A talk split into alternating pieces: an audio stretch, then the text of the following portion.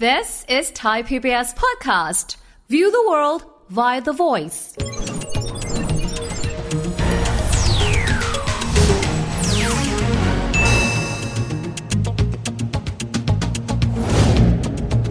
สวัสดีครับ ยินดีต้อนรับเข้าสู่เศรษฐกิจติดบ้านนะครับ วันนี้เราจะมาคุยกันถึงเรื่องของ man made landmark ท่านเคยเจอไหมครับว่าบางทีเราไปประเทศอื่น เพราะว่าเราเห็นสิ่งปลูกสร้างบางอย่าง ที่ดูแล้วเหมือนเป็นแลนด์มาร์คที่น่าสนใจมาก จริง ๆ ก็คือสิ่งปลูกสร้างของใหม่ เช่น Marina Bay Sands สิงคโปร์หรือสะพานที่มีมือนะครับ Ba Na Hills ที่เวียดนาม หรืออาคาร Burj Khalifa แบบนี้เป็นต้น และสิ่งเหล่านี้เราควรจะมีไหม อย่างเช่น กรณีของบ้านเราประเทศไทยแบบนี้เป็นต้น คุยประเด็นเหล่านี้กันนะครับกับประธานสมาคมสวนสนุกโลก แล้วก็นายกสมาคมสวนสนุก และสวนพักผ่อนหย่อนใจ คุณวุฒิชัยเหลียงอมรเลิศพี่วุฒิชัยสวัสดีครับสวัสดีครับสวัสดีครับพี่วุฒิชัยแรกทีเดียวผมถามก่อนเลยคำว่า man made landmark เนี่ยมันก็มีหลายอย่างนะพีระมิดก็ man made landmark ใช่ครับนี่สร้างมานานแล้วนะฮะใช่ใช่หอไอเฟลก็ man made landmark นะครับใช่สิ่งเหล่านี้เนี่ยมันมีความสำคัญมากน้อยขนาดไหนในเรื่องการดึงคนเข้ามาเที่ยวที่ประเทศใดประเทศหนึ่งครับ คือคำว่า man make land land man make attraction เนี่ยแหล่งท่องเที่ยวมนุษย์สร้างเนี่ยมันมีความหมายที่ค่อนข้างกว้างนะครับยกตัวอย่างเช่นเรามาประเทศไทยเนี่ยมีขึ้นชื่อในเรื่องของแหล่งท่องเที่ยวถูกไหมครับ แต่จริงๆแหล่งท่องเที่ยวที่เราคุยจริงๆก็จะเป็น sea sand sun culture อะธรรมชาติละธรรมชาติ ทะเลภูเขาน้ำตก วัฒนธรรม อันนี้ไม่ได้ man made โบแล้วราณ nature ส made ถานอันนี้อันนี้คือเป็นคือก็เป็น man made แต่มันมีความธรรมชาติอ่าครับมีความธรรมชาติ แต่ส่งที่เป็นองค์ประกอบเสริมที่ทำให้การท่องเที่ยวมันสนุก ก็คือ man made อืมมนุษย์สร้างเนี่ยมันไม่ใช่แค่สวนสนุกแล้วมันคือทั้งโรงแรมอืมคือร้านอาหารครับช้อปปิ้งงั้นทุกอย่างที่คุณไม่ได้ทำที่เกี่ยวกับการท่องเที่ยวแบบธรรมชาติหรือวัฒนธรรมเนี่ยครับมันก็ส่วนใหญ่ก็จะนับเข้ามาอยู่ในแมนเมดอืมอืมอืมในสมาคมสนุกโลกเองเนี่ยมันมีหลายหลายอย่างที่อยู่ในสมเป็นสมาชิกของสมาคม ก็คือไม่ว่าจะเป็นเอ่อสวนน้ำสวนสนุกสวนสัตว์ พิพิธภัณฑ์ โรงแรม หลายอย่างเนี่ยมันรวมเข้ามาหมดแม้กระทั่งพัตตาคารที่มีธีม ที่เคยเห็นพัตตาคารที่มีธีมสวยๆใช่ไหมอ่าอันนี้ครัก็บจะเป็นส่วนหนึ่งของสมาชิก เพราะเดี๋ยวนี้มันไฮบริดเกือบทุกอย่างอืมทีนี้ส่วนจุดที่เป็นแมนมาร์มันทำให้เกิดความ complete คือความครบของการท่องเที่ยว คนเราไม่ได้ออกไปชายทะเลทุกวันครับไม่ได้ไปดูวัดวังทุกวันอืมองค์ประกอบอื่น ๆ ที่ทำให้การท่องเที่ยวมันสนุกครับก็คืออย่างเช่นเราไปเที่ยวกันเนี่ยเราอาจจะไปเที่ยวแหล่งท่องเที่ยวลักษณะเนี้ย ครึ่งวันอืมอืมแล้วก็มาสเปนอีกสักครึ่งวันในแหล่งท่องเที่ยวมนุษครัย์บสร้าง ซึ่งทำให้คือมันบรรยากาศที่มันปลอดภัยที่มันรีแลกซ์กว่าครับเช่นไปเดินห้าง ดูหนังไปเที่ยวแหล่งท่องเที่ยวสวนสนามสวนสนุก อะไรพวกนี้ก็เป็นสิ่งที่ทำให้เกิดเกิดความความกลมกล่อมและทำให้คนสบายใจที่จะอยู่และอยู่ยาวครับองค์ประกอบของคนที่อยู่ในแหล่งท่องเที่ยวใดท่องเที่ยวหนึ่ง นานเนี่ยเอ่อ ถึงแม้แหล่งท่องเที่ยวที่เป็นที่เป็น signature ที่ดึงคนเข้ามาก็มีความสำคัญ แต่ถ้าเกิดองค์ประกอบอื่นเช่นโรงแรมที่พักร้านอาหารการเดินทางไม่สะดวกสบายเนี่ยคนอยู่ไม่นานหรอกครับอืมอืมผมอยากให้พี่วุฒิชัยช่วยยกตัวอย่างนะครับ man made landmark ในยุคใหม่ๆ เพราะว่าสิ่งที่สร้างมาแล้วก็สร้างมาแล้ว แต่ส่วนที่กำลังจะสร้างมากกว่าที่น่าสนใจ มีอะไรที่เป็น case study ที่น่าสนใจบ้างครับ เกี่ยวกับ man made landmark ที่ดึงดูดความสนใจคนได้เยอะ เอาที่กำลังจะสร้างเนี่ยจะก็จะคงจะเป็นปัญหา เพราะเราก็ยังพิสูจน์ไม่ได้มัน work หรือเปล่า เอาที่มันสร้างแล้วมาสักพักดีกว่าอ่าอันหนึงที่เราเห็นง่ายๆคือ Marina Bay Sands อ่าครับสิงคโปร์คนบอกไปเยสิงคโปร์พูดถึง Marina Bay Sands แต่ถามจริงคนที่ไปเหยียบ Marina Bay Sands เนี่ยกี่เปอร์เซ็นต์อืมไม่ครบทุกคนคนไปสิงคโปร์จำนวนมากไม่ได้ไปไม่ได้ไปอาจจะคือไม่ได้เหยียบอาจจะอยู่ตรงเอ Merlion แล้วก็ถ่ายรูปข้ามไปฝั่งนู้นแล้วบอกมาแล้วแล้วก็กลับสังเกตไหมฮะนี่คือนี่คือ แต่มันทำให้คนมันเป็น talking point มันทำให้คนพูดถึงประเทศนั้นๆ เมื่อคนพูดถึงประเทศนั้นก็มีความสนใจให้คนไปเสิร์ชหาข้อมูล ว่าไอ้ประเทศนั้นมันมีอะไร สุดท้ายแล้วเราเราเราโดนคำว่ามาราเบแซนดึงคนไปพูดถึงสิงคโปร์แต่พอเราเสิร์ชไปเสิร์ชมาเวลาของเราอาจจะไม่ได้อยู่ที่มาราเบแซนเลย เข้าใจละก็ไปที่อื่นหมดเลย เป็นตัวดึงเนาะใช่ครับอันนี้เป็นเป็นเรื่องที่สำคัญมากเหมือนคนไปดูไบเอ้ยมันมีเปิดคาลิฟาอ่าๆสูง จริง ๆ ไม่ไปอยู่แค่ดูไบมองข้างล่างอะยังไม่เข้าใจละไม่ไปถึงนู่นเลยแต่เดิเป็นนผ่านตัวดึยังงเนอะเดินผ่านยังไม่รู้เลยว่าไอ้ลิฟต์เนี่ย ขึ้นในคนนั้นขึ้นลิฟต์นี้บางคนเดินผ่านยังไม่รู้เลยโอ้อันนี้ก็เป็นสิ่งที่ที่เราเห็นแล้ว ว่าว่ามันทำให้เกิดเกิดเกิดเกิดความเกิดคุณภาพเกิดให้เกิดการพูดถึง เกิดทำให้เกิดความน่าสนใจครับผมว่าในเรื่องในแหล่งท่องเที่ยวเนี่ยที่การแข่งขันที่มีความรุนใช้ใช้ความรุนแรงนะแข่งขันที่มันสูงอ่าๆระหว่างแหล่งท่องเที่ยวในประเทศต่างๆ ที่ตอนนี้เศรษฐกิจไม่ดีเขาใช้ท่องเที่ยวเป็นตัว generate รายได้หารายได้เข้าประเทศเนี่ยมันมีความสำคัญที่ทำให้ประเทศไทย อยู่ในอันดับต้น ๆ ของลิสต์เวลาเขาเสิร์ชหาอะไรก็ตามอืมอืมแล้วบ้านเราเองล่ะครับพี่มองว่าเราควรจะมีสิ่งนี้หรือไม่ แล้วถ้าจะมีหลักคิดในการที่คิดว่าจะมีต้องมีอะไรอยู่ในพื้นที่ไหนหลักคิดของมันควรจะเป็นยังไงครับ ต้องมีวัตถุประสงค์ก่อนคุณเอาไว้ทำอะไร โอ้ เยี่ยมวัตถุประสงค์อืมคุณจะให้คนพูดถึง คุณก็ต้องทำอะไรมันว้าวอืมอืมใช่ไหมครับอาคารสูงสุดในโลกอืมใหญ่ที่สุดในโลก อันนี้มันก็จะเป็นตัวว้าวอืมอืม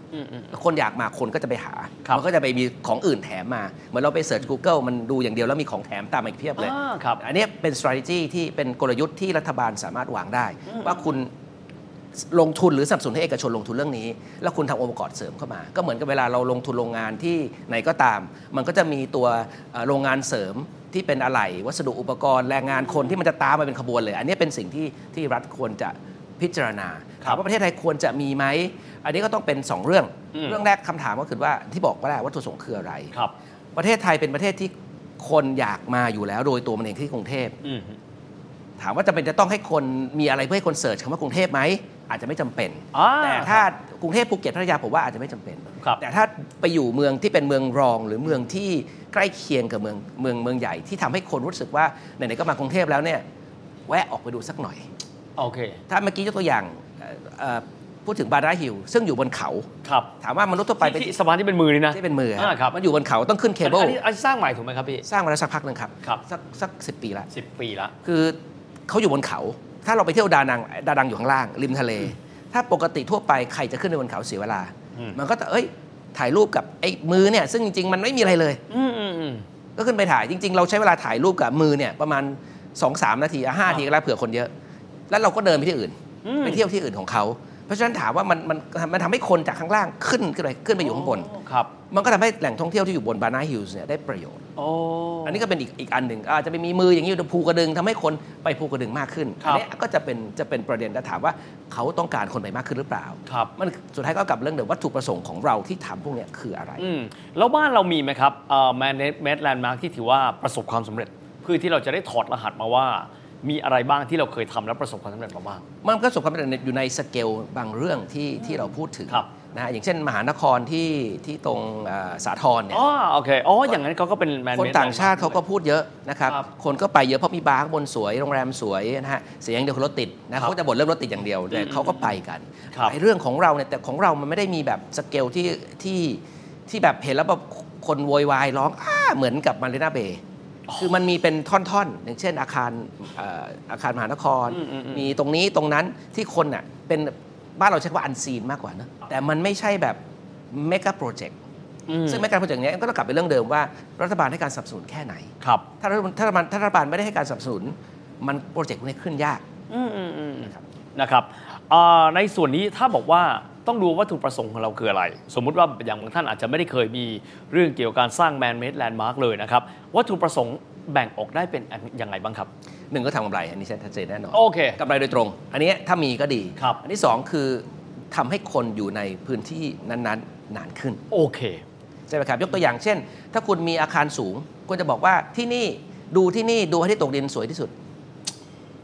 หมายความว่าไงหมายความว่าคุณก็ต้องไปดูพระอาทิตย์ตกดินครับ แล้วถามว่าถ้าคุณดูตรงนั้น แล้วกินอยู่ตรงนั้น ถามว่าโอกาสที่คุณจะนอนในประเทศนั้น หรือในในแหล่งท่องเที่ยวนั้นๆเมืองนั้น เพิ่มขึ้นอีกหนึ่งคืนโอ้ก็มีโอกาสสูง แล้วถ้าดูถ้าเราไปเที่ยวไหนก็ตามเนี่ยต้นต้นทุนในการใช้จ่ายเราสองอันที่สูงที่สุดคือ ค่าเดินทางกับค่าที่พักครับการให้คุณอยู่ได้อีกหนึ่งคืน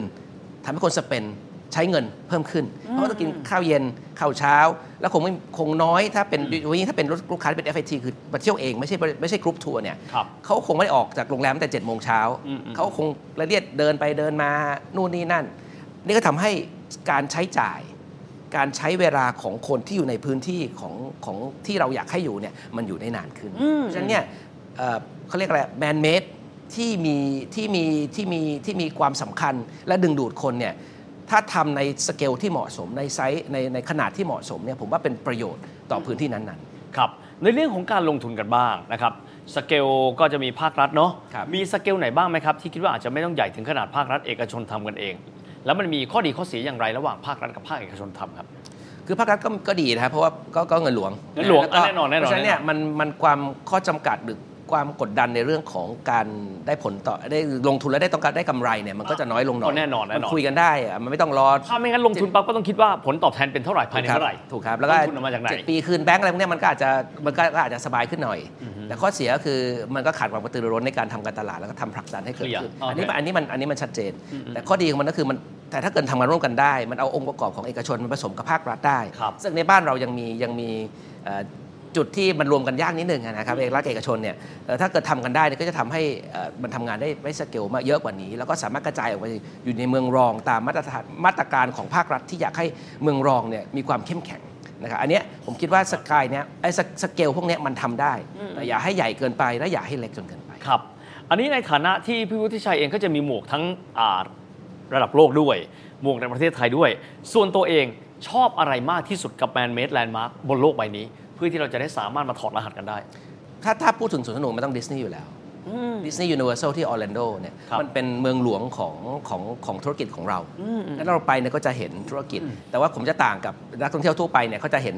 เอ่อเขาจะไปเที่ยวนะฮะครับผมก็ไปดูหลังบ้านนะผมจะไปอ่าดู operation ดูดูส้วมดูครัวนะอ่าอ่าอ่าแล้วก็เข้าไปเนี่ยผมไปเที่ยวแบบเที่ยวแบบจริง ๆ จังๆอะน้อย นะคครัรับบแต่ก็แต่ก็จะมีโอกาสได้ไป test test เครื่องเล่นที่เขายังไม่เปิดอย่างเงี้ยเราก็มีโอกาสจังหวะดีแล้วก็ไปนั่งเล่นฟรี อันนี้ก็จะเป็นเป็นสิ่งที่เราได้เห็น แต่เราได้เห็นการพัฒนาการของธุรกิจนี้ไปทิศทางที่มันที่มันเห็นชัดเจนมากขึ้น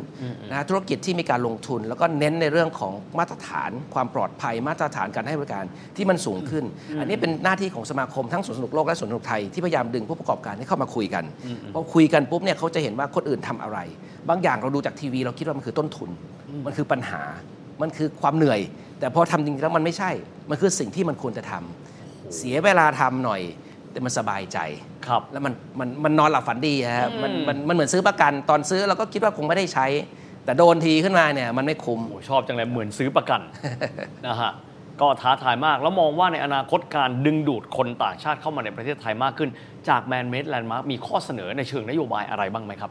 คงรัฐคงจะต้องคุยกับภาคเอกชนให้มากขึ้น ว่าเอ่อ ในแต่ละแหล่งท่องเที่ยวที่ภาครัฐอยากสนับสนุนหรือโปรโมทให้เกิดขึ้นไม่ว่าจะเป็นเมืองเมืองหลักเมืองรอง เมืองไหนๆก็ตามเนี่ยมันขาดอะไรโอเค ถ้าเกิดว่าต้องการที่จะสนับสนุนบางธุรกิจ หรือบางช่วงเวลา อย่างเช่นให้คนอยู่นานขึ้น รัฐก็ต้องรัฐก็ต้องคุยเอกชนว่าให้คนอยู่นานขึ้นต้องมีโรงแรม บางเมืองเนี่ยดีสวยแต่โรงแรมไม่มีเอาโอเคงั้นเขาเลยต้องคนที่บอกว่าเป็นเมืองผ่านเมืองผ่าน ก็ไปนอนเมืองใหญ่ไอ้เมืองนี้ก็ไม่มีโรงแรมครับ ถามว่าจะให้ใครลงใครลงก่อน รัฐก็บอกโรงแรมลงก่อนสิโรงแรมบอกไม่มีใครนอนอ่าไก่เกินก่อนใคร มันก็ต้องทำด้วยกันว่าเฮ้ยงั้นคุณสร้างโรงแรมที่มีมาตรฐานเดี๋ยวผมสร้างแมนเมดอืมเพื่อให้คนอยู่แล้วมีกิจกรรมครับพอมันไปด้วยกันได้ มันก็ทำงานด้วยกันได้อืมอืมคือรอไก่ก่อนไก่ก็รอไข่ไข่ก็รอไก่มันรอไปรรออไปรอมามา สุดท้ายไก่สร้างไข่ไม่มาอืมอืมหรือไข่ออกไก่ไม่มี มันก็มันก็ มันก็ไม่ไปถึงไหน มันก็มันก็เห็นอย่างที่เราเห็นกันอยู่อะครับครับ ชัดเจนมากนะครับวันนี้ถือว่าเปิดโลกทัศน์มากๆสำหรับประเด็นนี้ ขอบคุณพี่วุฒิชัยมาก ขอบคุณครับขอบพระคุณมากครับพี่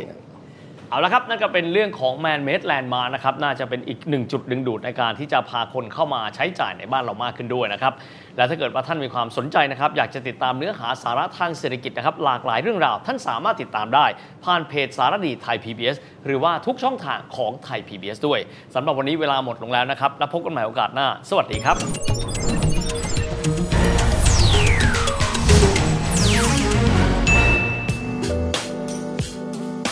ติดตามรายการทางเว็บไซต์และแอปพลิเคชันของไทย PBS Podcast Spotify SoundCloud Google Podcast Apple Podcast และ YouTube Channel Thai PBS Podcast Thai PBS podcast. View the world via the voice.